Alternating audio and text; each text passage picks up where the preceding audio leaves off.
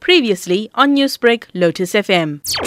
In terms of here in the New Jagannath Puri Temple in Phoenix, in 1975, His Divine Grace A.C. Bhaktivedanta Swami Prabhupada visited South Africa. He instructed us that we build a temple in Chatsworth. Due to the distance of Phoenix and our Sri Sri Radha Radhanath temple in Chatsworth being about 45 kilometers apart, it was decided that we create a temple that would be easily accessible to the local community of Phoenix. You mentioned that the temple was created for the Phoenix community, but would you say that the community makes full use of what is offered, or do you see people from the outside areas being more attracted to it? The congregation is made up of predominantly people from Phoenix and surrounding areas. However, since COVID and the inception, the attendance at special programs as allowed when the temples are open seems to have declined. The many, many more individuals, you know, who can benefit by attending these scheduled programs just by visiting the temple alone. And when it comes to the younger generation, are you seeing an influx or decrease in preserving the heritage and tradition that the temple focuses on? Youth is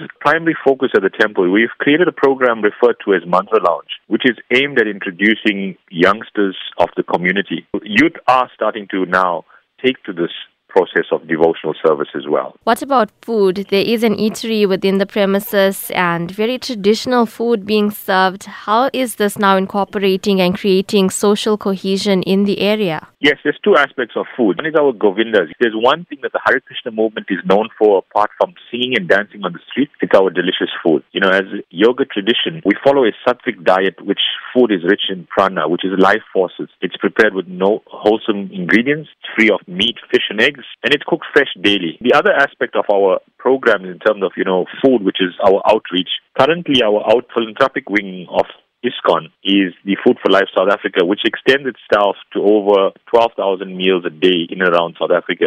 Newsbreak, Lotus FM, powered by SABC News.